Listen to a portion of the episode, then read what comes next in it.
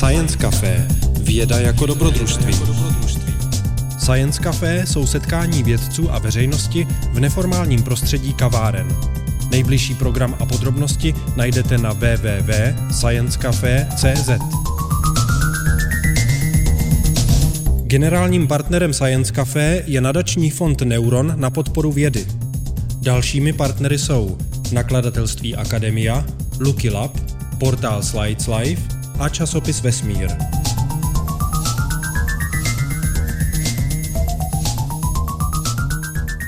Děkuji vám za pozvání, děkuji za uvítání. Vážení přátelé, dovolte, abychom se dnes vydali mm, na, řekněme, výpravu do oblasti vědní disciplíny, která se jmenuje inkunabulistika.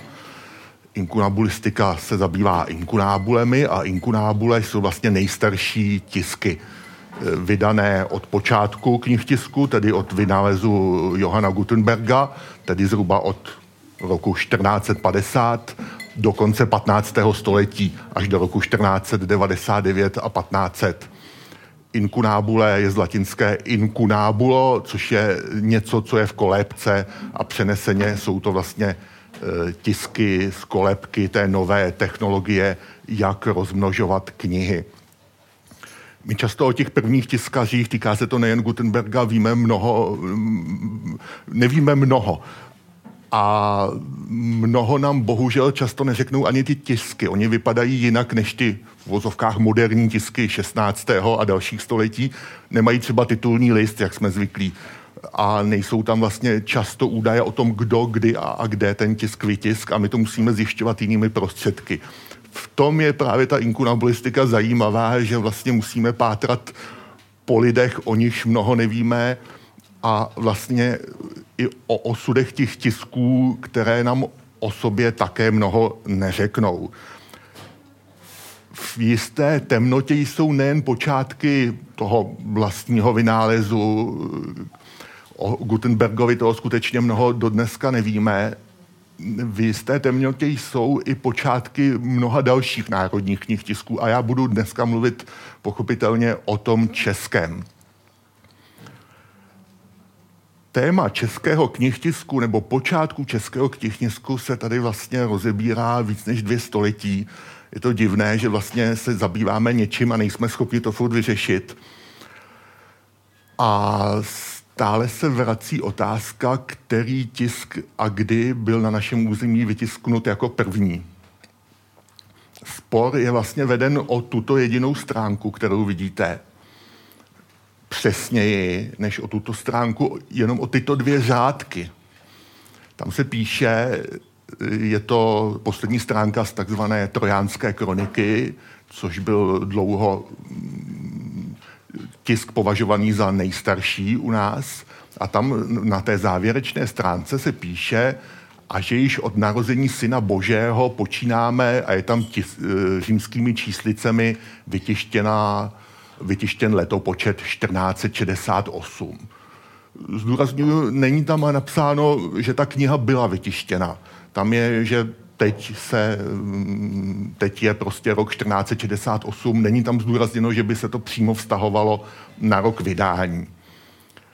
Na druhé pomyslné straně toho sporu je tato stránka, Zase je to poslední stránka z jiného tisku, jsou to latinská synodální statuta, která vydal první pražský arcibiskup Arnoš Pardubic.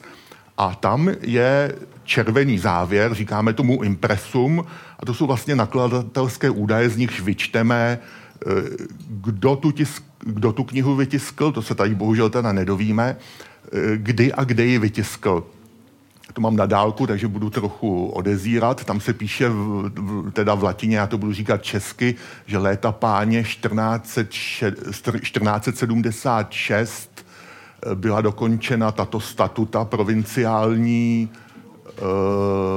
Feria Sexta, to je pátek, v pátek po svatém Marku v Nové Plzni a následuje termín, k němu se ještě vrátíme, de impressione nova. Takže celý spor je vlastně 200 let o to veden, veden o to, zda prvním tiskem je česká trojánská kronika z roku 1468, nebo do, domněle z roku 1468, anebo tento latinský tisk, ta synodální statuta Arnošta z Pardubic, kde je jasně napsáno, že to bylo vydáno v Plzni, když to převedu na moderní dataci 26. dubna roku 1476.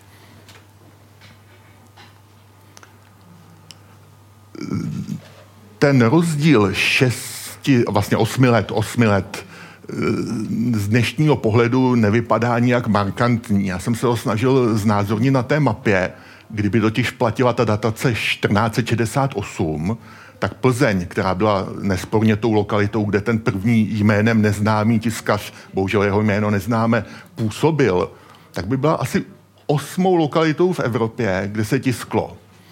A Češi by byli dokonce druhým národem po Němcích, kteří ovládli ten nový vynález. Že do té doby vlastně se tisklo asi v pěti, šesti lokalitách v Německu, a ve dvou lokalitách v Itálii, nebo ve dvou místech v Itálii, a ti první italští tiskaři byli taky Němci, takže e, Češi by byli vlastně třetím národem a pro naše předky generac, několika generací národního obrození toto, e, že vlastně bychom měli takový primát v rámci evropského knihtisku a ještě vlastně prvním domácím tiskem byla jazykově česká kniha, e, znamenalo mnoho. Takže těch 8 let na první pohled nic moc neznamená, ale v mapě evropského knihtisku je to dost výrazný posun, protože v roce 1476, pokud přiznáme, že platí to druhé datum, tak už Plzeň byla osmou lokalitou, ale asi 73. lokalitou. Prostě v první polovině a v polovině 70. let nastala velká vlna šíření knihtisku po celé Evropě a ty lokality, kde se tisklo v polovině 70. let, vidíte na té mapě znázorněny modře.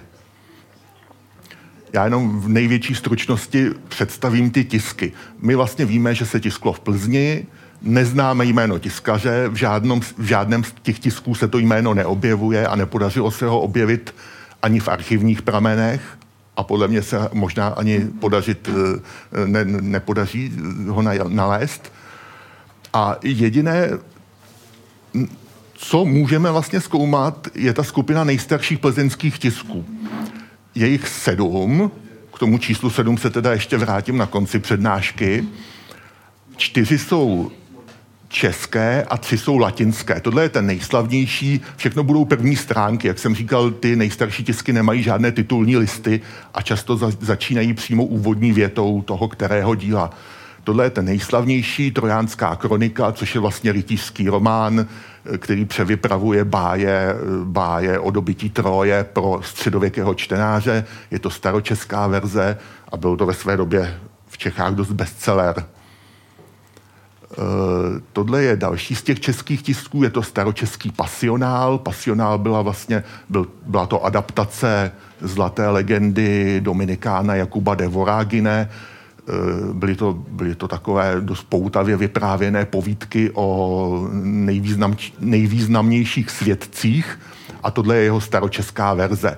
Do níž byly inkorporovány i některé, některé mm, příběhy o svědcích českého, českých svědcích. Tím třetím tiskem je nový zákon, eh, zase to vlastně začíná přímo textem, nemá žádný titulní list a to, to, co tam vidíte červeně, jsou ručně domalované iniciálky. Vlastně, když se ta kniha vytiskla, tak nastoupil takzvaný rubrikátor a na ty tiskařem v sazbě vynechaná místa vlastně doplňoval ty iniciálky ještě většinou ručně. My ten nový zákon označujeme jako nový zákon se signetem, protože jediné místo, kam se ten tiskař podepsal, je ta poslední stránka, kterou vidíte. Je to takzvaný Signet. Signet je tiskařská grafická značka, řekněme tomu z dnešního pohledu logo toho tiskaře. Takže tady jistý podpis toho tiskaře je, ale my ho dodnes neumíme rozluštit.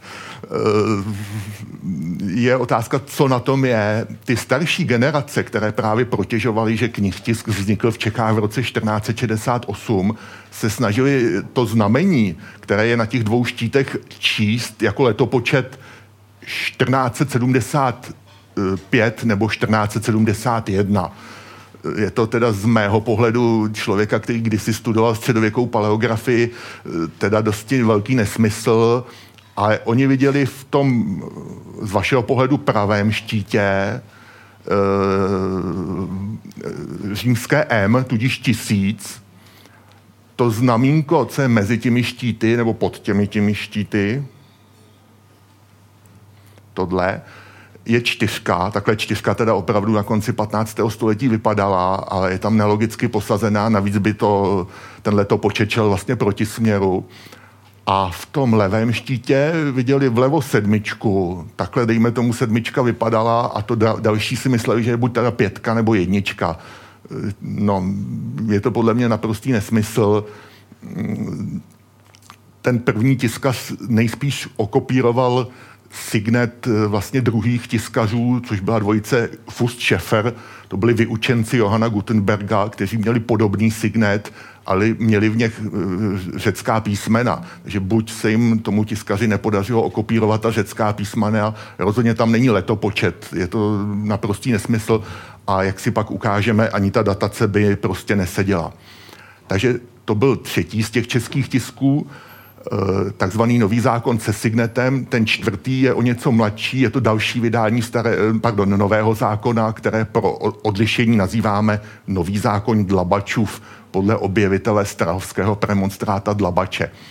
A ty tři, tři latinské tisky, tady je zase ten druhý, vlastně nejslavnější, to jsou ta synodální statuta, vlastně jakýsi církevní zákonník, platný pro všechny katolické kněze na území Pražského arcibiskupství byl vydán nebo sepsán eh, Arnoštem z Pardubic 14, pardon, 1349 a používán vlastně až do toho 15. století a na každé faře vlastně měl být exemplář. Měl se tím vlastně každý farář řídit. A ty zbylé dva latinské tisky jsou vlastně také tisky pro katolickou církev. Jedno je misál, tam je, to je vlastně základní liturgická kniha, tam myslím nemusím vysvětlovat, k čemu sloužila. A ten je pro nás zajímavý, že e, kromě z těch statut, kde je ten letopočet 1476, jako jediný je datovaný. Tam je také to takzvané impresum, kde se latinsky píše, že byl dokončen v roce 1479 uh, eh, tuším, na svátek svaté Alžběty, což bylo někdy, tuším, v říjnu nebo v listopadu. Takže jako eh, kromě těch statut jako jediný je přesně datovaný. Pochází z roku 1479 a poslední je další liturgická kniha Agenda, což byl vlastně takový výklad uh, všech obřadů, které používal katolický kněz mimo vlastní bohoslužbu, pohřeb, svatba, křest a tak dál. E, byl to vlastně výklad, jak má ten konkrétní ritus provádět v rámci arcidiecéze pražské. Vlastně ta řada badatelů, kteří se tím problémem během těch uplynulých dvou století nebo více než dvou století zabývali, zabývala, se dělí na dvě skupiny. Jednu si označ, označme třeba jako skupinu národní, která vždycky protěžovala ten rok 1468, ale nikdy ho nedokazovala. Myslím, že tenhle citát z díla Josefa Jungmana, který vlastně stojí na počátku, je naprosto výtečný. E, to jeho pročeš nepotřebno jiného se doměti, prostě je tam rok 1468 a raději o tom nebudeme diskutovat je pak pro celou další tu skupinu eh, charakteristický. Nikdy o tom nepochybovala, ale nikdy ten letopočet nějak neprokazovala. Mm, vlastně ten rok a počátek, počátek českého knihtisku, takhle velmi raný, eh, vydržel české badatelské obci hluboko do druhé poloviny 20. století první polovině 20. století ho za, za, zastával třeba tento náš slavný knihovědec docent Tobolka, který se právě zabýval raným knihtiskem a současně byl ředitelem parlamentní knihovny. A mm, přes jeho žáky se vlastně dostal eh, až do té druhé poloviny 20. století. Na počátku té druhé skupiny, abych řekl kritické skupiny nebo skupiny pochybovačů, stojí tento pán eh, Josef Dobrovský, který byl vlastně starší než Jungmann. A on tvrdil, že ten letopočet 1468 je Sazečův omyl. a vys ten citát, který vidíte před sebou. A upozorňoval na to, že existuje rukopis, o němž věděl, který byl uložen v Oseckém klášteru, který obsahuje právě staročeskou trojánskou kroniku a že ten rukopis je datovaný 1468 a upozornil na to, že by bylo dobré ho proskoumat. Leč sám, on už byl psychicky nemocný v pozdějším věku, se do toho oseku nevypravil a zanechal to vlastně jako úkol pro další generace. Vlastně, jak jsem říkal, celé to 19. první půlku 20. století tady vládlo přesvědčení, že český knihtisk začíná 1468 a víceméně nikdo o tom nepochyboval. Bylo to ve všech učebnicích, e, vlastně tu kritickou větev zastupovali spíš jenom zahraniční inkunabulisté, kteří o tom roku 1468 měli vždycky poměrně silné pochybnosti a nechtělo se jim věřit v rámci dějin evropského knihtisku na takhle raný počátek. Tu kritickou myšlenku Josefa Dobrovského oživila ta dáma uprostřed, je to fotka asi okolo 1950, je to doktorka Emma Urbánková, slavná česká knihovědkyně, e, dcera profesora Rudolfa Urbánka, významného českého historika, to je ten pán napravo, ten poťouchle se smějící. To je nějaká rodinná fotka, kterou jsem e, našel v její pozůstalosti. A jedna vlastně z posledních dizertantek slavného českého historika Josefa Pekaře. A ona vlastně od pekaře dostala takovou tu kritičnost nehledět na národní zájmy a prosazovat, prosazovat eh, vlastně historickou nebo vědeckou pravdu bez ohledu na národní kritéria. Ona vlastně k tomu tématu českého knihtisku nebo počátku českého knihtisku se prvně vyjádřila v roce 1952 posledním věstníku Královské české společnosti nauk, než, než ten věstník eh, minister Nejedlí zrušil. Takže ještě to vlastně publikovala v roce 1952 eh, na začátku vlastně socialismu eh, v časopise, který měl takovýhle tradiční název Věstník Královské české společnosti nauk. A ona tam právě navázala na toho Dobrovského. A jako první, možná přesněji bych měl říct jako druhá, proskoumala to, to, k čemu vlastně vybízel Josef Dobrovský, aby si někdo vzal ten rukopis a zjistil, zda skutečně nebyl předlohou pro toho sazeče a zda ten sazeč omylem nebo záměrně tam nevysázel i ten letopočet. E, v té své studii z roku 1950 to jednoznačně prokázala. Nebudu tady dlouho rozebírat, e, jakými postupy. Ona si třeba všimla, že ten sazeč, jak chvátal přehlédl v té rukopisné předloze přesně jednu řádku a po, pokračoval až tou řádkou další. A přesně ten jeden úsek v tom tisku chybí.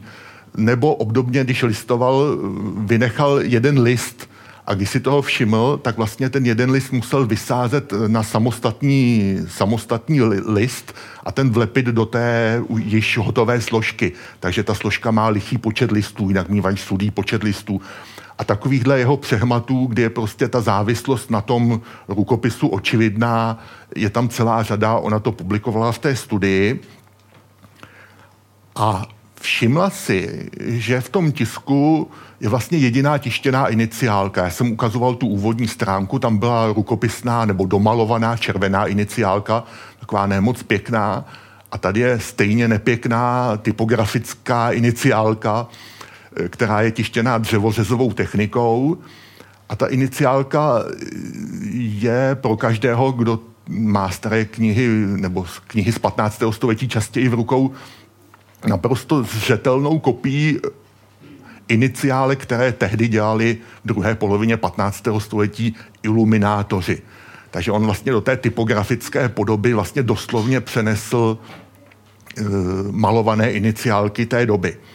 No a logický teda napadlo, jestli náhodou nekopíroval i tu iniciálku z toho rukopisu a chtěla se teda, začala listovat a hledala v rukopisu příslušnou stránku a ejhle, to je ten rukopis, který byl původně v Osecké knihovně, ale od zhruba 20. let 19. století je součástí sbírek tehdy nově, nově založeného Národního muzea, takže ten rukopis je dneska v Národním muzeu. Leč ta stránka, kde by měla být nějaká ta iniciálka, je takhle vyškubnuta, skoro jako jediná v tom rukopise. S tím, že tam zbyl, jak vidíte na tom obrázku, pouze okraj hřbetu. Nicméně ona nelenila a vlastně je tam zachována ta stránka předešlá i ta stránka následující. Je to psáno všechno stejným písařem, takže se dá jednoduše spočítat, kolik zhruba znaků se mu vešlo na jednu řádku. A ona teda dopočítala ten chybějící text a vlastně zjistila, že na té vytržené stránce, byť už ji neměla v ruce, musela být zhruba stejně rozměrná iniciálka jako v tom tisku. Poměrně rozsáhlá, která zabírá tak osminu plochy té jedné stránky. Přirozeně se nabízí podezření, dokázat už to asi nikdy nebudeme, že to tak skutečně bylo, že tam byla iniciálka, která byla i pro toho ne saže, sazeče, ale řekněme mu dřevorytec eh, před obrazem, když vlastně vyřezával tu typografickou, xylografickou podobu té iniciálky. A že vlastně to, k čemu vybízel eh, Dobrovský, srovnat ten rukopis s tiskem, bylo vlastně tady tak naprosto zřejmé, že ten rukopis byl, byl, eh, byl předlohou tomu sazeči, že někdo tenhle ten jasný důkaz zničil. Dodávám, že ten rukopis byl darován nově založenému Národnímu muzeu, jak jsem řekl, v 20. letech 19. století. Katalogizační lístek ještě psal vlastnoručně tento pán, to je Václav Hanka, na portrétu od Navrátila, ještě tam má dole všechna vyznamenání, která za svůj život respektive za navrátilův život, on mu to tam musel postupně navrátil domalovávat, vždycky, když dostal nové vyznamenání, tak si to tam nechal domalovat až do té doby, než navrátil zemřel, takže ty poslední vyznamenání už tam nemá je tu dost velké podezření, že tu stránku takhle vytrhl Václav Hanka, ale dokázat to nemůžeme. To podezření na něj přesto padá kvůli jeho jiným činům. Eh, ku podivu je tam ještě jiný důkaz, že tu knihu, ten rukopis, tu předlohu, tu trojánskou kroniku měl v rukou sazeč Te si ku podivu nevšimla ta paní doktorka Urbánková, všiml jsem si toho až já. A to jsou vlastně šmouhy od tiskařský černě. Ty tam jsou ještě na několika stránkách vidět. Rozebírali to chemici z restaurátorského oddělení Národní knihovny a skutečně teda zjistili, že to složení odpovídá e, tiskové barvě, což je vlastně e, fermeš smíchaná se sazemi a s nějakým pojevem, většinou je to bílek. Takže tam vidíte jasné stopy po tiskařské černi. Ty dva obrázky jsou z toho rukopisu Trojánské kroniky a ten obrázek vpravo, vpravo dole, to je obdobný příklad, kdy jiný rukopis, tenhle je v britské knihovně v Londýně, zase sloužil sazeči, tentokrát, tentokrát e, londýnskému a pošpinil ho zase, buď to, špinavý, buď to měl špinavé ruce, a několikrát se mu dokonce stalo, že mu do toho rukopisu zapadla ta špinavá literka, takže se tam vlastně obtiskla a je to zase jasné svědectví, že ten rukopis, jak ten britský, tak ten český, sloužili, sloužili v tiskárně jako předloha. Takže takto se jí vlastně podařilo doložit, že mm, pravděpodobně, pravděpodobně jde o sazečův omyl. Že prostě vysázel všechno, včetně toho letopočtu toho rukopisu, byť už se psal úplně jiný rok, když to zkrátím. Nicméně ona mm, to nestačilo k tomu vyvrácení. Ona začala přemýšlet, jak vyvrátit, že ta trojánská kronika skutečně nepochází z toho roku 1468 a že je mladší. A vlastně využila tiskové typy, to tiskové písmo. Ty nejstarší české tisky, všechny jsou tištěny takzvanou bastardou, to je písmo, které vidíte na tom obrázku. Je to písmo, které se užívalo v 15. století v poměrně kaligrafických rukopisech, jsou pro ně typické takové ozdobné, rozmáchlé sloní choboty a další ozdobné tahy. A vlastně ten první český tiskař, to písmo, které není zrovna typograficky vhodné, vidíte, že ty první české tisky zcela nepůsobí nějakým moc lichotivým dojmem. Vlastně jenom přeril, přeril do podoby těch matric a odlil si vlastně literky, které skoro kopírovaly to písmo ze soudobých rukopisů ty nemůžeme ho kritizovat, je to první český tiskař, ale ty jeho tisky mají různé typografické necnosti. Na tom horním obrázku vidíte, že se mu nedařilo držet rovné linky, že ty linky jsou vlastně takové trochu zvlněné. Nedařilo se mu moc zarovnávat ani pravý okraj.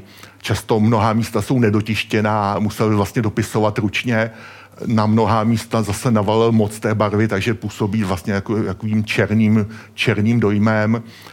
Začal sice zkoušet dvoubarevný tisk, jak vidíte na tom spodním obrázku, což znamená, že vlastně ten arch musí podlist dvakrát, že jednou se tiskne ta černá sazba a po druhé se tam na to vynechané místo má vlastně natisknout to, co mělo být červeně. Červeně se vlastně tiskly ty nadpisy ale mnohdy se mu nepodařilo ten červený nadpis, jak vidíte právě na tom spodním obrázku, dostat na správné místo, že ten soutisk nebyl, nebyl správný a objevilo se úplně někde jinde. To, co je pro ten další výklad i pro to bádání Emy Urbánkové zajímavější z těch typografických necností, je to, co vidíte na tom dalším slajdu jsou to dva obrázky z jedné a téže knihy, konkrétně z toho nového zákona se signetem. Ten první obrázek je ze začátku toho tisku a ten druhý obrázek je z jeho konce. Na první pohled tam vidíte, eh, byť je to stejným písmem, že to písmo v závěru bylo otlačené. Vlastně dělá takový vlastně tučný, tučnější obraz než to, než to čerstvé písmo na začátku ten první český tiskař se zjevně vyučil v zahraničí, ale nepoznal všechny taje a, a té nové technologie. A zrovna asi dobře neznal složení té liteřiny. Liteřina je ten kov, ta slitina, z ní se odlévají literky. Je to slitina olova, cínu a antimonu v jistém poměru. A ta jeho liteřina byla moc měkká, když to zjednoduším ty literky v běžných zahraničních tiskárnách vydržely 10 i více let a mohli je používat stále. Tomu českému tiskaři nevydrželi vlastně ani na ten jeden tisk, že už v závěru výroby toho jednoho každého tisku byly takhle otlačené. A on si vlastně, než začal vyrábět nový titul, musel pro ten nový titul vyrobit i nové literky, což muselo být ekonomicky zdrcující, protože to je práce na měsíce a bylo to jednak zdlouhavé, jednak drahé a e, vlastně každý z těch sedmi tisků je sázen jinou tiskovou sadou. Navíc to je typické pro všechny tisky 15. století, ty tiskaři si tehdy nevystačili s, maju, s majuskulní a minuskulní abecedou, tu již nestačilo nějakých 60 znaků, ale měli další a další zkracovací znamenka speciální, různé ligatury, jak tam vidíte na tom obrázku, to je vlastně sada písmen, konkrétně z té trojánské kroniky, takže on na každý z těch nových titulů potřeboval asi minimálně stovku různých znaků.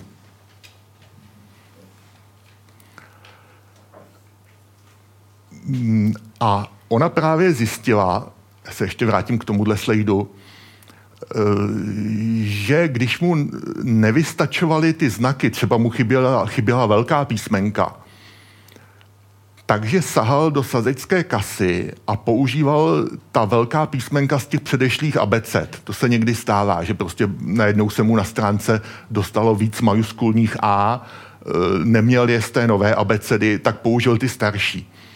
A ona začala zkoumat ty promíchané literky. A to byl vlastně základ, eh, na kterém potom dokázala, že vlastně ta trojánská kronika nemůže pocházet z toho roku 1468. Eh, já jsem říkal, že jenom ty dva tisky jsou datované. Statuta z roku 1476 a misál z roku 1479. Tam mají dataci nespornou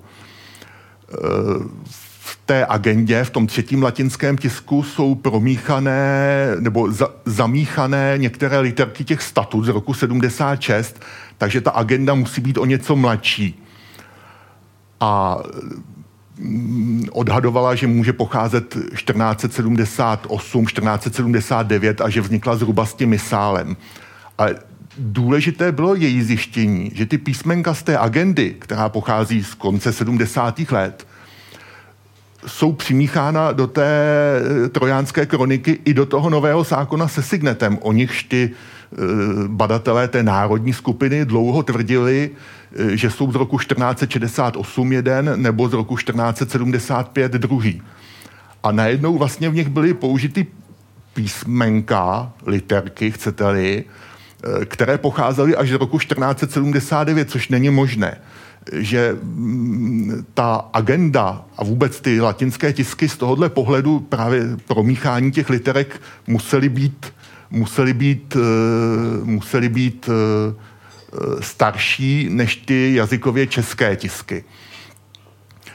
Navíc eh, je v závěru těch statut Arnošta z Pardubic v tom takzvaném červeném impresu formulace, že to bylo vytištěno v Nové Plzni, de impressione nova. A vlastně ty generace se dlouho hádali, jak to přeložit, to slovo, nebo to sousloví de impressione nova.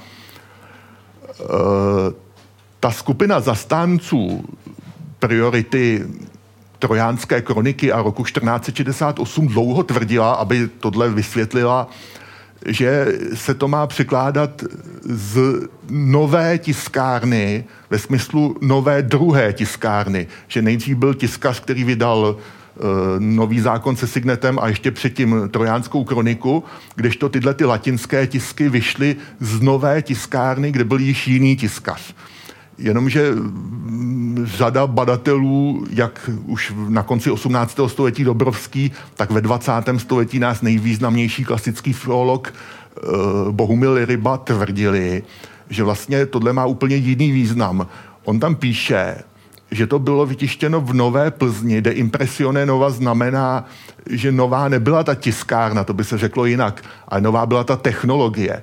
A ty první tiskaři v těch jednotlivých zemích se často chtěli pochlubit mm, z hlediska eh, jakési reklamy, eh, že ta kniha, kterou má ten budoucí kupec před sebou, vznikla jakousi jinou novou technologií, dosud neznámou.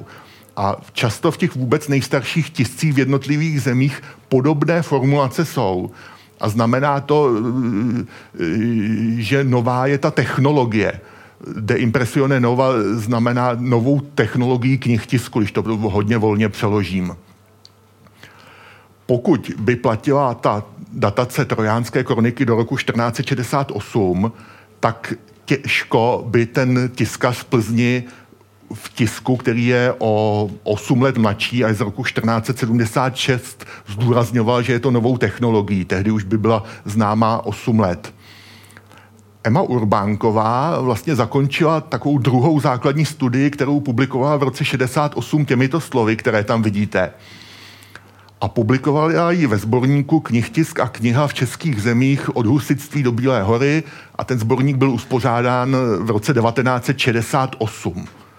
Ten rok 1968 byl významný z toho důvodu, z hlediska našeho tématu, že socialistický poligrafický průmysl se rozhodl slavit pětisté výročí českého knihtisku a měl to několik let dopředu naplánováno, takže akci už nešlo zrušit.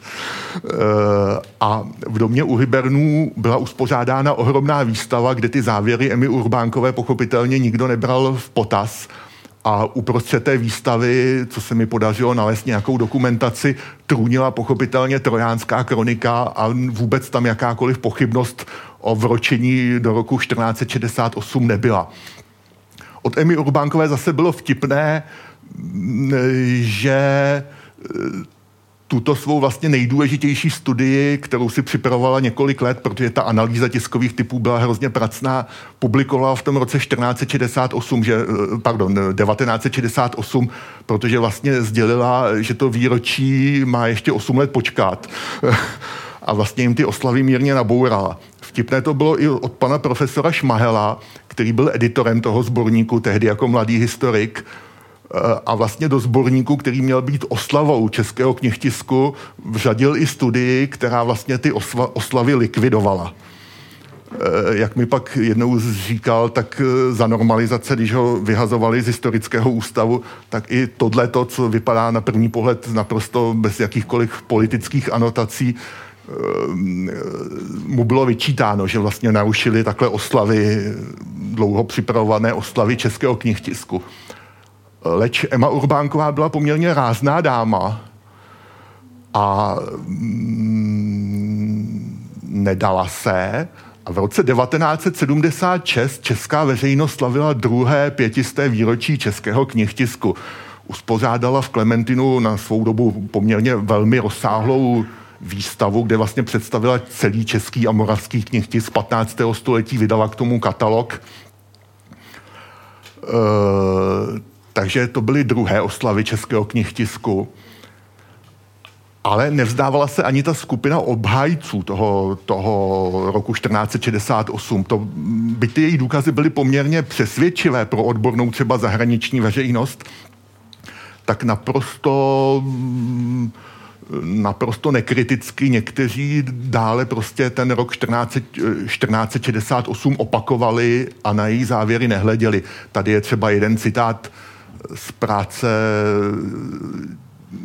historika, literárního historika Mil, Milana Kopeckého, který vyšel ještě v roce 1988. Ta skupina obhájců toho roku 1468 se také nedala, jak jsem říkal, a vyzvala doktora Pravoslava Knajdla, což byl pracovník eh, památníku národního písemnictví a po revoluci pak eh, na jistou dobu jeho první ředitel, po revoluční, aby schromáždil důkazy, které vyvrátí prostě ty závěry Emy Urbánkové a znovu teda obhájí ten rok 1468 a on ty důkazy, což bylo také vtipné, publikoval, když ona slavila to druhé výročí eh, v roce 1976, tak on publikoval svou stať, kde se snažil ten rok 1468 obhájit. Já to tady nebudu teďka dlouze rozbírat. Z mého pohledu tam byl pouze jeden. On vlastně tvrdil, že ty literky literky tisku latinského z toho konce, z, těch kon, z konce 70. let jsou v kronice trojánské doměle z roku 1468 zamíchány proto, že před tím rokem 1468 dokonce ten tiskař měl vytisknout jiný tisk a tam prvně použil ty literky. Takže takhle se snažil jako obejít uh, tu dataci pomocí literek. Nicméně tvrdil, že ta kronika trojánská, což bylo pro mě dlouho relevantní, je z toho roku 1468, protože on prověřil takzvané filigrány, vodoznaky. Eh, asi víte, co je filigrán v papíru, ještě se s tím někdy setkáváme v ručních papírech do dneška. Filigrán je vlastně průsvitka, která vznikne, když se ta papírovina odlívá v ručním sítu, tak na to síto každá tiskárna měla posazen z drátu vytvarované znamení. Vlastně to bylo jakési logo, logo té tiskárny. A to síto drátěné v tom mokrém procesu, v papírenském, vydrželo maximálně dva roky, pak prostě zrezlo. A muselo být vyrobeno síto nové, bylo tam vyrobeno stejné logo, stejný symbol, ale ten eh, symbol z toho drátu nikdy nebyl vytvarován úplně stejně. Vždycky už je trochu jiné. Navíc papír byl v té době ještě drahý, takže ta datace pomocí filigránu vlastně spočívá v tom, že hledáme datované památky, které mají ten stejný vodoznak a podle nich pokud je ten vodoznak úplně stejný, musí být na milimetry schodný. Umíme datovat ty památky nedatované. Ku podivu ty papíry z toho vyrobené v tom jednom, pomocí toho jednoho síta, se během dvou, maximálně tří let spotřebovali. Papír byl poměrně drahou komoditou a zejména tiska si nemohl do, dovolit koupit velkou zásobu papíru. Naopak se často musel zadlužit v té druhé půlce 15. století, aby mu vůbec stačil papír na náklad toho konkrétního titulu a často ty papíry dokupoval, jak se mu dařilo schánět peníze až v průběhu toho tisku. Takže ty papíry, ať už byly popisovány ručně nebo potiskovány, se spotřebovávaly během několika málo let.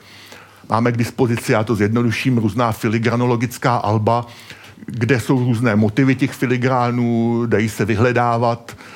jsou tam vyobrazena mm, ta znamení přesně jedna ku jedné a vždycky je tam ta datace, kdy se ten konkrétní papír, většinou je to datace v rozmezí dvou, tří let, používal. Dneska máme k dispozici i řadu databází, protože tyhle věci se dají digitalizovat.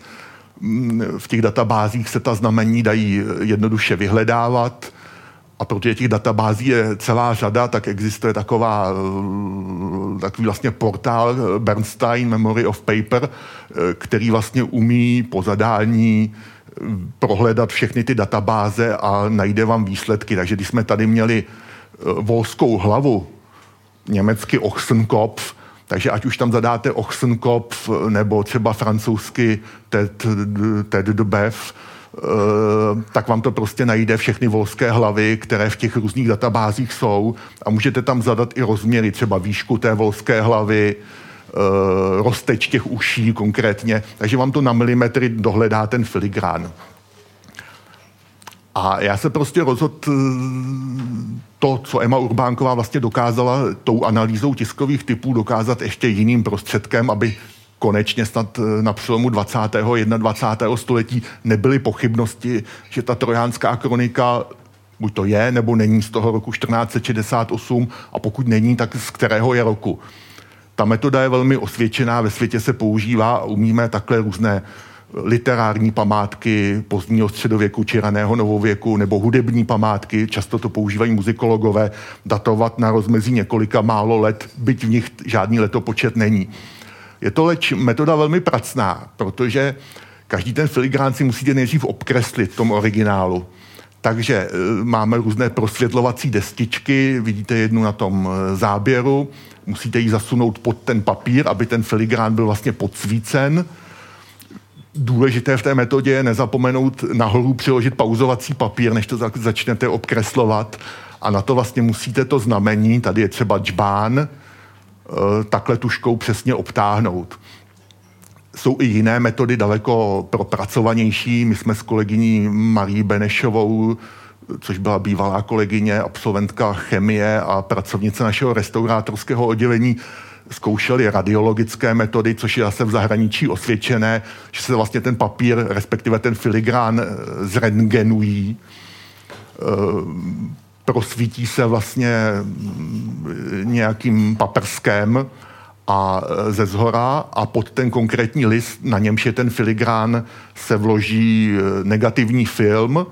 A protože to místo, kde je ten filigrán, je vlastně tenčí, ta papírovina je tam tenčí, tudíž proto tam vlastně prosvítá světlo, tak i tím tenčím místem ten paprsek prochází lépe a ve výsledku vlastně ten filigrán se takhle objeví na tom fotografickém záběru a ta metoda má tu výhodu, že vám vlastně odstraní ten tisk, že v tom na tom tištěném listu často to znamení je zakryto tou tiskovou barvou a je špatně zřetelné, takže tady je několik ukázek různých filigránů nasnímaných klasickou fotografickou cestní, cestou, to je uprostřed ten záběr na filigrán z věží, Napravo vidíte ten úplně stejný filigrán na stejném papíru, nasnímaný eh, tou eh, metodou vlastně rentgenování a napravo vidíte zase ten stejný filigrán v jednom z těch filigranologických alb, kde je ta datace,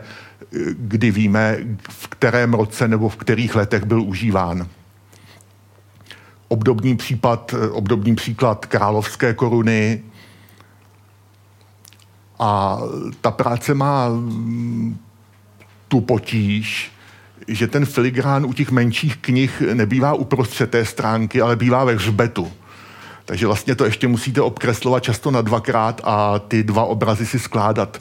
Tady vlastně vidíte záběr na list, nebo dvou list, abych byl přesnější, trojánské kroniky který mohl být pořízen jenom díky tomu, že se asi před pěti lety restaurovala a část byla rozvázána, takže vlastně ta restaurátorka, ta zmíněná kolegyně, eh, mohla ty filigrány eh, nasnímat lépe, jinak bychom je museli vlastně obkreslovat na dvakrát. Tady vidíte filigrán s mouřenínskou hlavou a tady je ještě jeden filigrán s volskou hlavou, která jde napříč toho rozloženého dvoulistu. Ta volská hlava je tady napravo a tady, pardon, nalevo a tady napravo je vlastně e, koruna, která jako se tyčí na té volské hlavě. Nebudu to dlouho zdržovat, ty výsledky byly naprosto jednoznačné, protože v každém z těch tisků je těch filigránů více. V těch útlejších je jich tak 10 až 15, v těch silnějších je jich až 40. To jasně dokládá to, že ten tiskař měl finanční problémy a musel ten papír postupně dokupovat a schánět z různých zdrojů. Ale pro nás je to spíš výhoda, že nejsme závislí na dataci pouze jediného papíru. Máme těch papírů určeno více a ty datace se víceméně překrývají v rozmezí dvou, tří let, maximálně čtyř let. A jak jsem říkal, z těch sedmi tisků dva jsou datované, jsou to ta synodální statuta a misál, to jsou ty datace, které vidíte černě v té tabulce. U té agendy analýza těch filigránů ukázala, že skutečně pochází zhruba taky z těch let, eh, z toho mezidobí mezi těmi dvě, dvěmi latinskými tisky, řekněme 1478 až 79.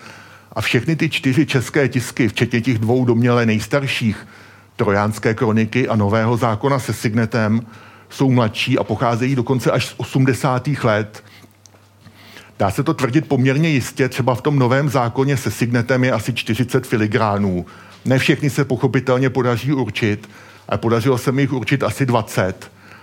A všechny, ta datace všech vlastně z rozmezí 1481 až 84, všech těch 20 Eh, tudíž vlastně matematicky ta pravděpodobnost toho určení se eh, zvyšuje a daleko největší počet eh, pochází z těch let 82 až 83, jak je v té tabulce. Takže ku podivu ještě starší než ta trojánská kronika z těch českých tisků je ten nový zákon se signetem a trojánská kronika je až mladší.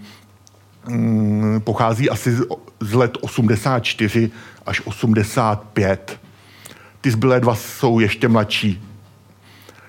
Eh, ty filigrány se podařilo určit nejen v těch zahraničních filigranologických databázích a jiných pramenech, ale snažil jsem se to ověřovat i v datovaných rukopisech českého původu.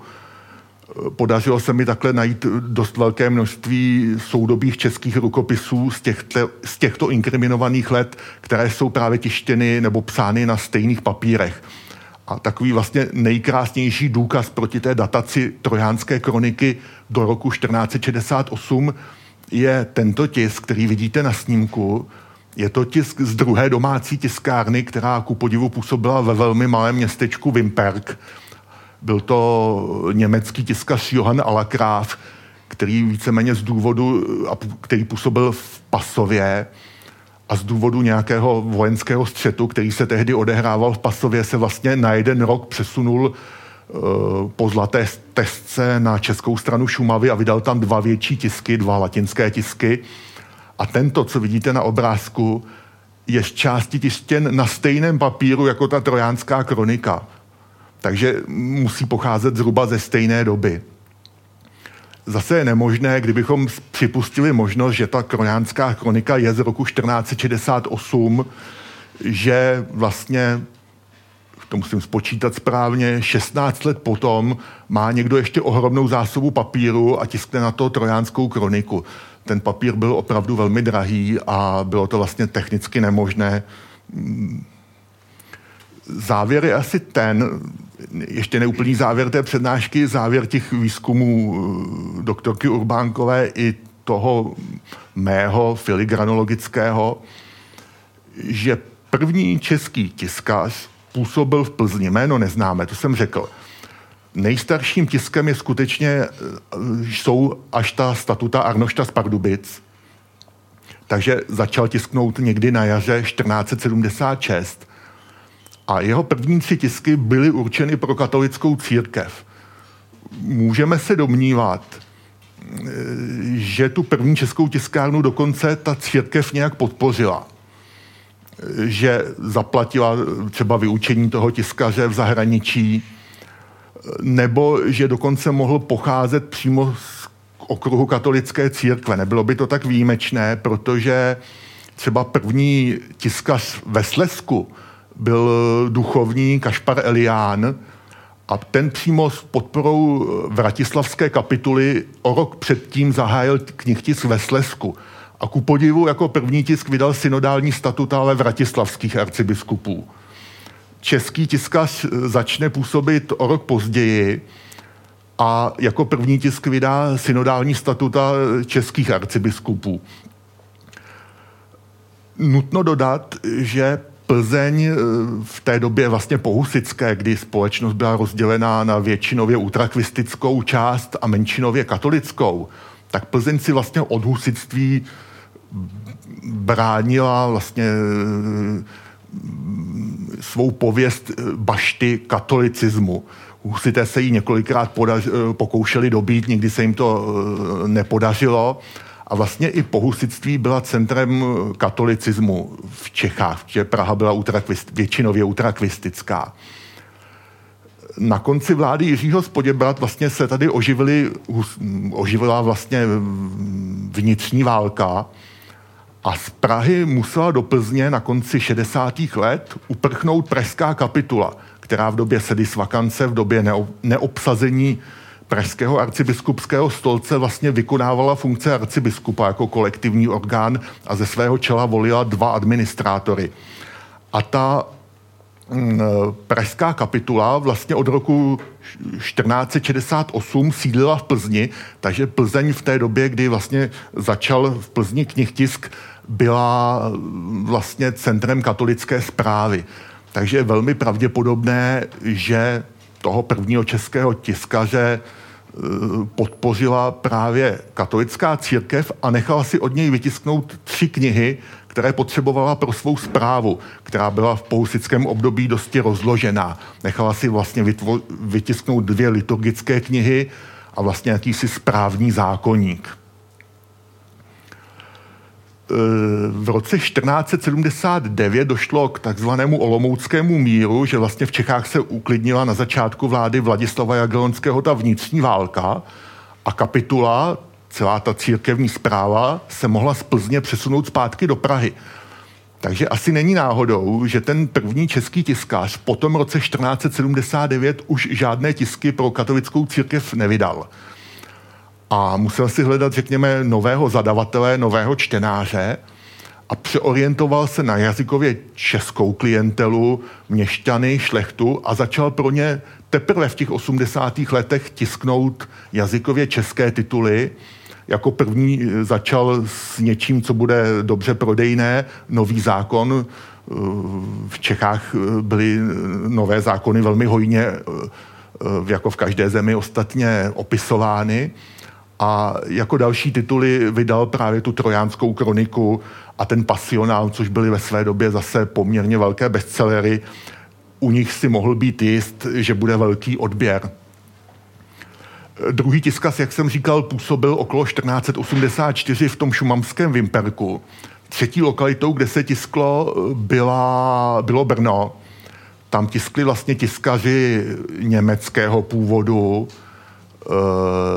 Konrád Štahel a Matias, Matias Prenlein tiskli tiskovými typy, které si sice dovezli ze zahraničí, Oni byli Němci, ale vyučili se v Benátkách, takže ty tiskové typy si přivezli z Benátek. A vidíte, že ty brněnské tisky mají z typografického hlediska daleko vyšší úroveň. A teprve vlastně čtvrtou lokalitou, kde se tisklo, byla Praha, Praze knihtisk začíná v roce 1478 a e, jméno toho prvního tiskaře také s jistotou neznámé.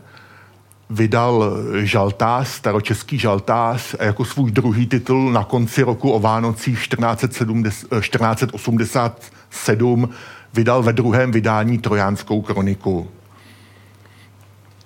Tak a Zhruba tady by má přednáška končila, kdybych vyslyšel pozvání kolegy Svačiny, který mě zval už začátkem roku a já se z různých důvodů vymluvil a domluvili jsme se, že to necháme na prosinec. Je to sice takové zvláštní, ale náhoda chtěla, že se něco v této oblasti stalo, takže si dokon, dovolím na závěr vám v pěti, šesti minutách krátce poreferovat o tom, co se podařilo nalézt. Těch sedm tisků, o kterých jsem mluvil, vlastně česká veřejnost badatelská zná skoro od přelomu 18. 19. století. Všechny popsal zmíněný Dobrovský, Karel Rafael Ungár, další osvícenec. Vlastně úplně poslední z nich, ten sedmý, objevil dnes již taky zmiňovaný Hanka a popsal ho v roce 1853. A od roku 1853 se další tisk z první české tiskárny e, nepodařilo objevit. Takže jsme stále pracovali s tou sedmičlenou skupinou. Teď je teda ovšem otázka, proč tam promítám e, Krumlovský zámek, který asi poznáte, respektive druhé nádvoří Krumlovského hradu. Eh, promítám ho proto, že v té budově, kterou vidíte napravo, je dodnes uložen Schwarzenberský archiv. Jsou tam jak rodové Schwarzenberské archiválie, tak vlastně archiválie Schwarzenberských velkostatků, včetně teda velkostatku Český Krumlov. Jen je dneska ten Schwarzenberský archiv zpravován státním archivem v Třeboni. No a na začátku tohohle roku mi má učitelka, paní profesorka Zdeňka Hledíková, protože věděla, čím se zabývám dlouho, poslala snímek s takovým dovědkem, já jsem jí poslal jednu svou knížku, která se týkala jednolistových tisků a mediálního využití knih tisku na přelomu středověku a novověku. A ona mi s tím poděkováním, když jsem jí posílal různé tištěné rané listiny a podobné věci, tak ona mi s tím poděkováním poslala tenhle snímek asi v únoru tohohle roku s tím, že nik, protože sama dělá 14. století a knih tisk se jí do ruky tak často nedostane, že vlastně něco podobného, v tomto případě jde o tištěnou listinu, měla vlastně prvně v rukou a že jistě o žádný unikát nepůjde, ale že mě to snad potěší. Takže jsem dostal eh, od své eh, profesorky z vysoké školy tenhle ten snímek On se těžko asi popisuje, jak probíhá objev téhle té mm, naší disciplíně. Prostě musíte několik, badat, několik generací badatelů musí vlastně čekat na náhodu, zatímco kolegové z technických a přírodovědních disciplín musí týdny, měsíce, roky usilovně pracovat. Když to vy dostanete náhodně, zcela náhodně, tuhle tu fotečku, a ne, že si to prvně začnete číst, ale vlastně zaostříte si na detail, nebo si najedete na detail. Ty první české tisky, jak jste viděli, nejsou zrovna typograficky moc hezké. A když vlastně na to koukáte a máte trochu vizuální paměť, tak já jsem na to asi 10 vteřin konsternovaně zíral a prostě jsem si, ten objev je za 10 vteřin hotov, protože zjistíte, jenom si to pak jdete ověřit, jestli jste se nespletli, že ten jednolistový tisk, který jste dostali na stůl, je tištěn tiskovými typy právě toho prvního českého tiskaře. Konkrétně jde o tiskové typy, které užil v jediném tisku v tom novém zákoně se signetem, který, jak jsme si říkali, je asi okolo roku 1482 a jsou tam i filigrány z roku 1481 a najednou dostanete vlastně snímek tištěné jednolistové listiny, která pochází z roku 1481. Takže když je tištěna vlastně stejným tiskovým písmem nebo vysázena stejným tiskovým písmem, tak to vlastně tu dataci i toho nového zákona dotvrzuje. Tady vlastně vidíte dva snímky. Ten snímek nalevo je pořízen z té latinské listiny jednolistové a ten snímek napravo je z toho staročeského nového zákona. Tady jsem na schvál vybral ukázky, kde je to majuskulní velké U. Vidíte, že je, že je schodné.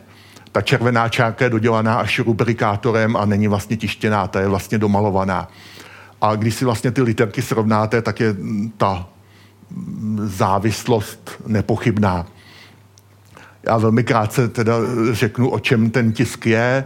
Je to vlastně odpustková listina, kde odpustkový papižský komisař Petr Antonín de Fregeno potvrzuje jmenovanému, jehož jméno se mělo doplnit na tu vynechanou část, ono jde vlastně o takový tisk, tiskový formulář, tiskový blanket, že za své přispění na výpravu proti rozpínajícím se Turkům si může sám vybrat libovolného spovědníka a ten mu jak za života, tak až bude na smrtelné posteli, uh, udělí takzvaný plnomocný odpustek. Plnomocný odpustek mm, je téma na dlouhý výklad a víceméně mm, rušil časné tresty, takže vlastně ta duše toho umírajícího nemusela jít do očistce, že vlastně nemusela trpět v očistci. Takže díky tomu, že třeba přispěl na nějaký bohulibý účel, jako byly třeba výpravy proti Turkům, získal papežský odpustek a učinil tak dobro pro své duši, pro, pro svou duši. Jak jsem říkal, jde vlastně o tištěný formulář. Tištěné formuláře se vyráběly už v 15. století a na dvou místech v té sazbě jsou vynechané řádky, a jsou tam vlastně doplněny údaje o tom, kdo ten odpustek získal a kdy, byl, kdy byla ta listina vystavena.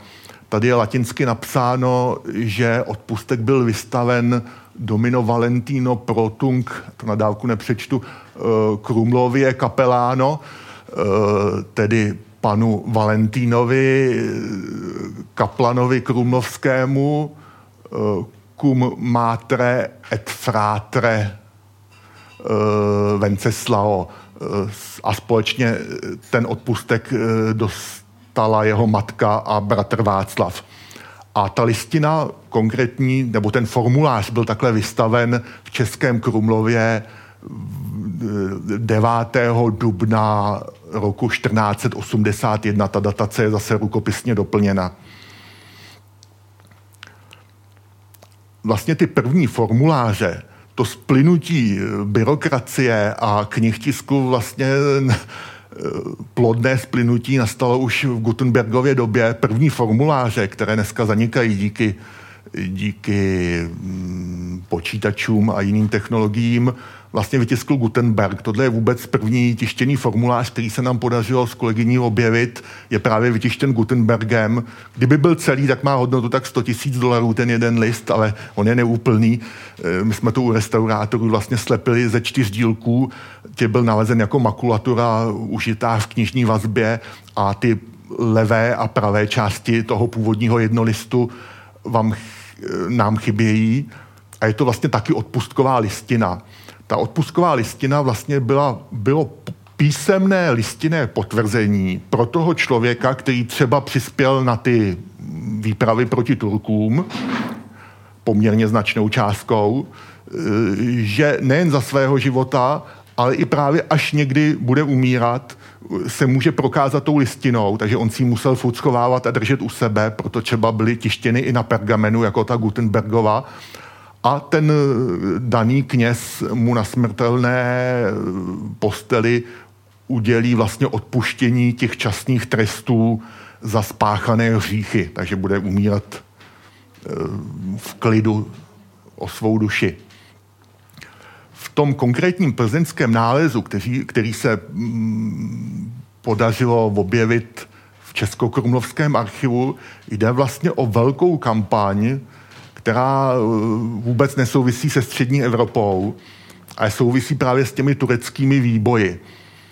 V roce 1453 turecký sultán Muhammed II. dobil Konstantinopol, za, zanikla východo, východořímská říše a Turci se začali rozpínat e, na Balkán, do Středomoří a vlastně začali atakovat ten křesťanský svět více než do té doby, právě za panování Mehmeda II.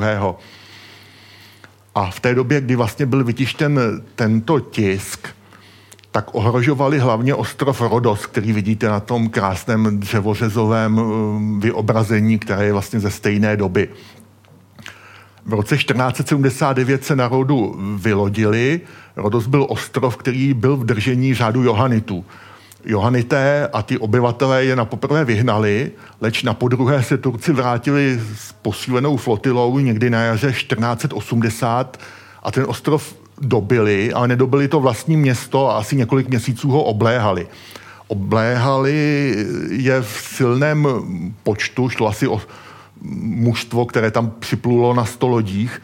A tento papež, kterého vidíte na tom vyobrazení z fresky z Vatikánu, slavný renesanční papež Sixtus II., vyhlásil právě za účelem získání prostředků na vyhnání Turků z ostrova Rodos, který byl takousi výspou křesťanského světa, odpustkovou kampaň a její organizaci svěřil Johanitům, ale na té organizaci se podíleli i další duchovní.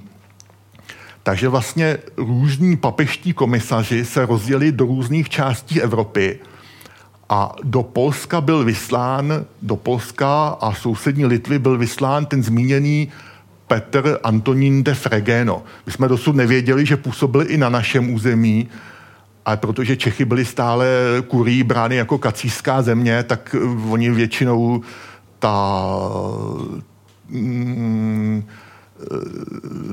většinou neposílali ty legáty přímo, takže e, neznáme žádnou listinu, která by toho Petra Antonína de Fregeno zmocňovala, aby ten odpustek hlásal a ty peníze vybíral i v Čechách, nicméně zjevně k tomu Polsku a Litvě e, dostal jakýsi přílepek, že měl objíždět i ty regiony v Čechách, které byly katolické.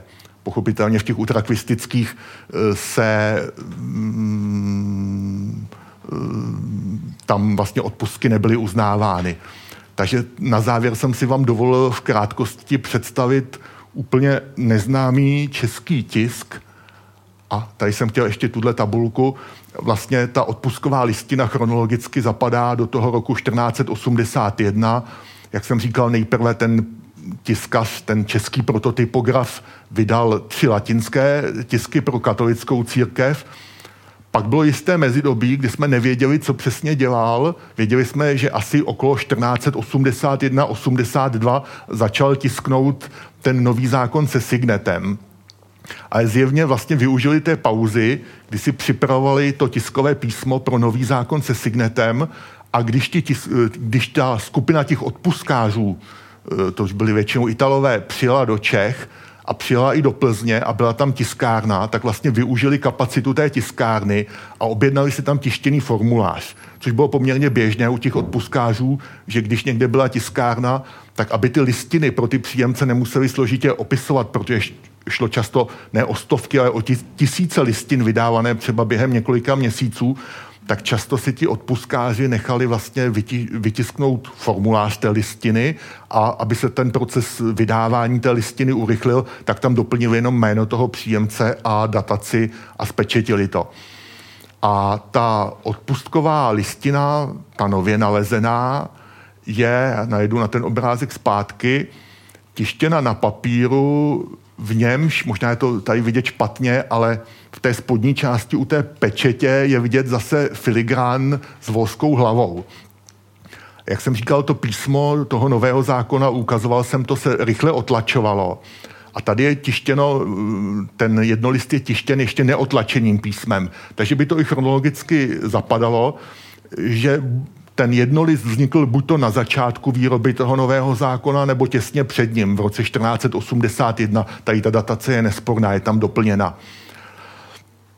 Nicméně jsem se to pokusil dokázat a hledal jsem, jestli ten filigrán, který je na tom jednolistu, se náhodou neobjevuje v tom novém zákonu a skutečně tam úplně schodná e, volská hlava je právě na jeho počátku. Takže to vlastně dokládá, že tenhle jednolist vznikl buď to těsně před vydáním nového zákona, Eh, nebo v procesu jeho výroby. Tak a tím skončím a děkuji vám za pozornost. Eh, děkujeme za přednášku a gratulujeme zároveň k letošnímu objevu eh, významnému. A já se zeptám, jestli má někdo z vás nějakou otázku, poprosím vás ruku nahoru. Tak Honza má otázku. Tak na tu moji si dostaneš později. Dobře.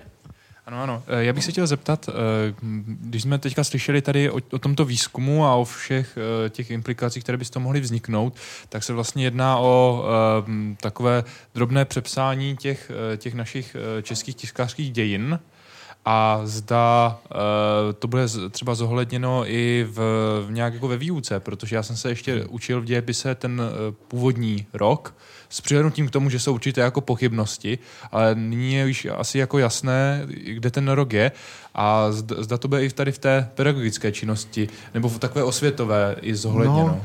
Tak eh, co pak o to? O světu se snažíme a vlastně ten první výzkum, který to vlastně minimálně hodně spochybnil, té Emy Urbánkové byl publikován 1952, dneska máme rok 2017 a jak říkáte, stále je to v učebnicích. Nebo ono je to tam často v takovou opatrnou formulací, že radši uvedou eh, letopočty oba. A byť minimálně od toho roku 1968, kdy ona na základě té typologické analýzy to dokázala naprosto přesvědčivě, že ten rok 1468 je zkrátka nesmysl, tak minimálně těch skoro 50 let už by se to mohlo do těch učebnic dostávat, nicméně dostává se to tam velmi pomalu. Ten eh, její výzkum se nelíbil trochu i z politických důvodů. Já jsem tam měl ten citát Milana Kopeckého, protože do té doby jsme měli nejen velmi raný knihtisk, ale měli jsme na počátku české dílo určené širším měšťanským vrstvám. To bylo, co jsme se kdysi učili o laicizaci české literatury. Eh, když to po jejím výzkumu jsme na počátku českého knihtisku měli dílo latinské, objednané katolickou církví. A to se zrovna v těch 60. 70. letech nelíbilo. Mm, takže myslím, že zatím stálo i tohleto. U mnohých badatelů, že to prostě rezolutně odmítali nebo nechtěli to přijmout. Byť sami nikdy ten letopočet 1468 neobhájili. No. Teď doufám, že se to začíná trochu obracet Problém je taky v tom, že česká veřejnost nemá mnoho nějakých publikací, kde by mohla načíst něco fundovanějšího o dějinách českého knihtisku. Když vynechám tu pětikilovou encyklopedii kolegy Vojta, eh, encyklopedii české knihy, která vyšla asi před deseti lety, kde již ten letopočet 1468 nemá a má tam ten nový letopočet, tak vlastně poslední větší dílo, nějaká syntéza českého knihtisku, které můžete nalistovat, je práce z roku, vydaná z roku 1989, ale připravená o něco předtím. Česká kniha v, v minulých staletích, nebo tak nějak se to jmenuje, kde asi naschvál právě tu kapitolu o počátku českého knihtisku ku podivu nedostala za úkol napsat Emma Urbánková, a právě ten zmiňovaný Knajdl, takže to napsal podle svého. Dodnes, když někdo na vysoké škole píše diplomku, tak často sáhne po tomhle a neustále se to vlastně vynožuje. Takže sice můžete publikovat, jak chcete a snažit se o popularizaci, nicméně, až bude někdo v Plzni psát zase diplomku mm, na téma knihti z 15. století, tak si nejspíš veme zase tuhle tu knížku, byť třeba v různých periodikách Plzni, které tam mají e, dostupné, e, by mohl načíst něco nového.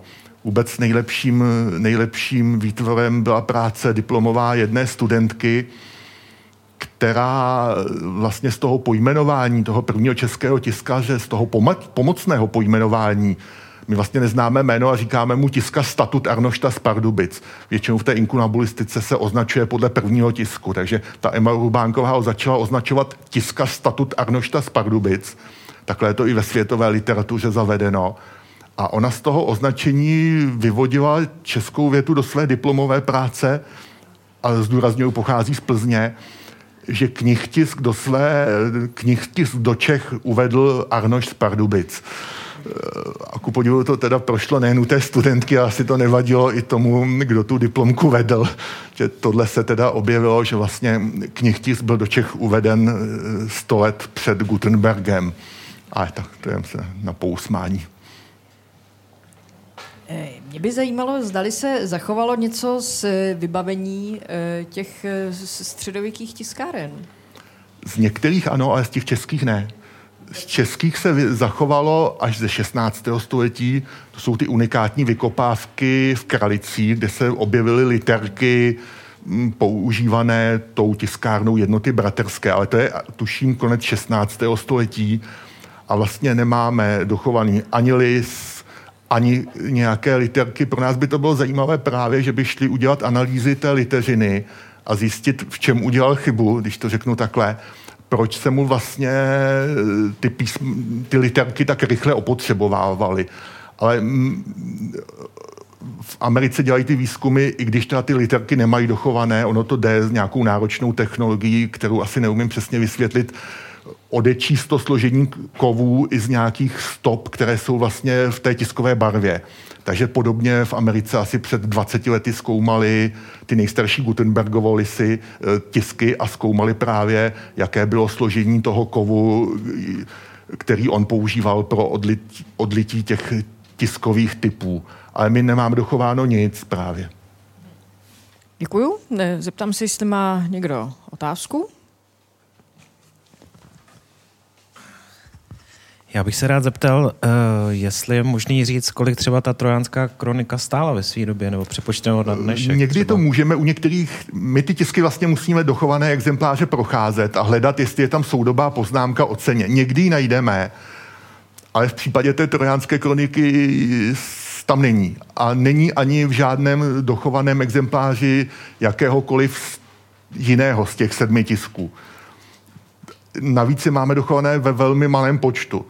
Takže to jsem ani neříkal, některé máme jenom ve dvou exemplářích, eh, některé ani Češi neviděli, jsou třeba v kongresové knihovně v, eh, ve Washingtonu nebo v Morganově knihovně v New Yorku, eh, některé jsou třeba ve Vídni, ale třeba ta trojánská kronika je ve třech exemplářích a pouze v jediném, v tom vídeňském, který jsem mohl studovat asi před pěti lety, je nějaká poznámka, která svědčí o tom původu. Bohužel tam není ale cena, ale víme, že si ho nekoupil třeba žádný plzeňský měšťan, ale že pochází z Rožemberské knihovny.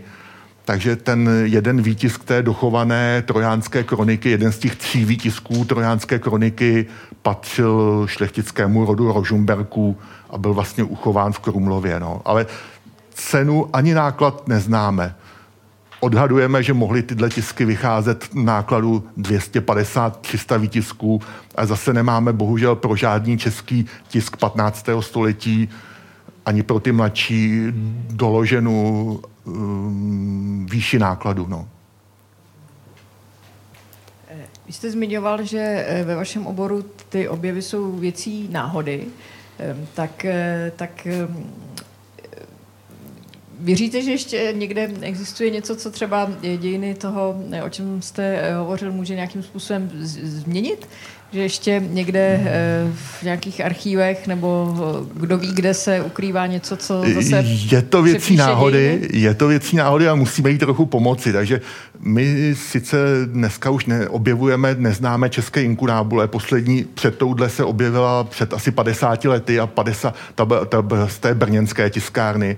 A občas se nám podaří objevit právě ty jednolistové tisky ale oni se nedochovali jednolist těžko dáte do knihovny, že jo.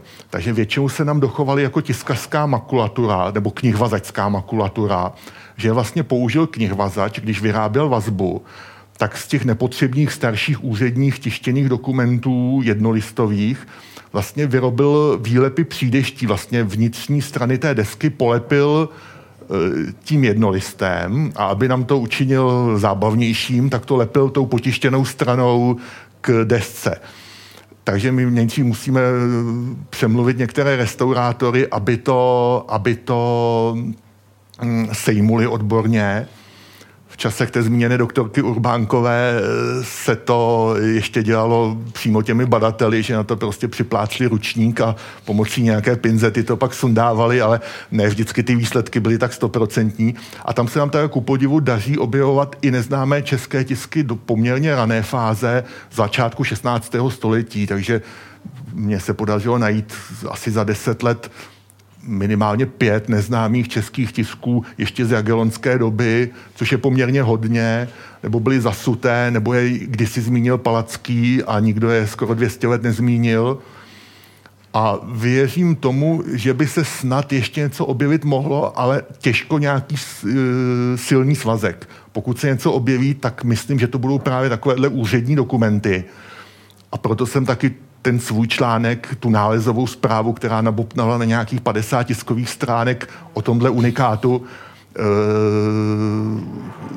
dal redakci sborníku archivních prací, e, který hodně čtou archiváři, protože i tenhle ten tisk musel mít za ta staletí v rukou e, celé generace jak švarcemberských archivářů, tak těch archivářů, kteří tam působili pak v době toho státního oblastního archivu Třeboň ale ono to tam není napsáno, že je to starý tisk, že pochází z Plzně, to je nutný vidět podle těch tiskových typů a doufám, že se třeba něco podaří eh, těm archivářům vyštrachat. My už to pak třeba určit umíme, odkud to pochází, jak je to staré, takže bych spíš věřil, že se podaří třeba neznámý český jednolist, jednolistový tisk objevit, to jo, no. Děkuji a já bych se ještě zeptala k tomu, eh, jak vlastně vypadá vaše práce. My se tady občas na to našich hostů ptáme a eh, někteří nám odpovídají, když to řeknu na cásce, že třeba půl roku píší nějaké granty a pak půl roku mohou být v laboratoři, když si na to těmi granty vydělají. A e, tak mě by vlastně zajímalo, jak vypadá ta vaše e, práce. Vy jste zmiňoval ještě před přednáškou, že, e, že v, máte trošku větší kancelář, ve které je teď zima, e, tak e, v Klementínu předpokládám. Ano. Tak vlastně, jestli e, nám můžete dát tak nějak nahlédnout do toho, jak to vlastně e, vypadá, ta vaše práce úplně každodenní, pokud, pokud zrovna ne, ne, ne, nečiníte takový významný objev, jaký jste zmínil. Tak takový běžný, běžný váš den tak to se proměňuje, já to hodně zkrátím, tak jednak jsem kurátorem sbírky inkunábulí, takže asi ten základ té práce spočívá v tom, že vyrábím popisy těch nejstarších tisků. My máme vlastně ve střední Evropě jednu z největších sbírek těch raných tisků, která dneska čítá asi pět tisíc vasků Dodávám, že vůbec ty největší na světě, třeba v britské knihovně, nebo v Mnichovské státní knihovně, nebo ve Vatikánu, mají přes 10 tisíc, takže těch našich 5 tisíc inkunábulí tisků 15. století je poměrně značný počet. A protože ta zmiňovaná Emma Urbánková díky tomu, že byla vlastně skoro 50 let vedoucí toho oddělení, nikdy nestihla ten katalog inkunábulí dodělat, tak v tom nějak pokračuju a ty zápisy nebo ty popisy těch tisků pak čtenáři nebo badatelé můžou nalézt v tom eh, internetovém katalogu Národní knihovny, kde jsou historické fondy. Jinak se věnuji eh, ve volném čase, který zbyde eh, různým svým odborným zálibám, což byly v poslední době spíš než ti vůbec nejstarší tisky, právě ty úřední jednolistové tisky, mediální využití knih tisku na přelomu středověku a novověku, ale do té naší práce patří i čistě organizační věci, kterých naštěstí, protože to teďka dělají víc kolegové, eh, mám méně, takže mám víc času na tu badatelskou práci, ale patří tam třeba i komunikace s oddělením restaurování, kdy musíte vlastně s tím restaurátorem konzultovat, co má a co nemá udělat. To restaurátorské oddělení není bohužel v té hlavní budově, takže dojíždět do těch restaurátorských dílen nebo komunikace s, autory různých výstav, protože Národní knihovna poměrně hodně knih zapůjčuje na různé výstavy, ať už jde o středověké iluminované rukopisy, které jsou tak půjčovány asi nejvíce, protože jsou atraktivní, ale i ty tisky jsou poměrně často zapůjčovány na různé nejen domácí výstavy, takže patří do toho vlastně i technické zajištění těchto věcí, ale naštěstí to dneska už dělají spíš jiní kolegové. Děkuji. Tak, zeptám se, jestli někdo nemá ještě nějakou poslední otázku. Vy se nehlásíte? Ne. Tak eh, pokud ne, tak eh, já vám moc krát děkuji za to, že jste přijal naše pozvání na Science Cafe. Děkujeme za zajímavou přednášku. Pan doktor Kamil Boldán, děkujeme. Děkuji za pozvání. Science Café. Věda jako dobrodružství. Zaujalo vás Science Café? Sledujte nás na Facebooku a Twitteru Videozáznamy některých diskusních večerů s vědci jsou k vidění i na portálu slideslife.com. Budeme rádi, pokud se někdy na Science Café přijdete podívat naživo.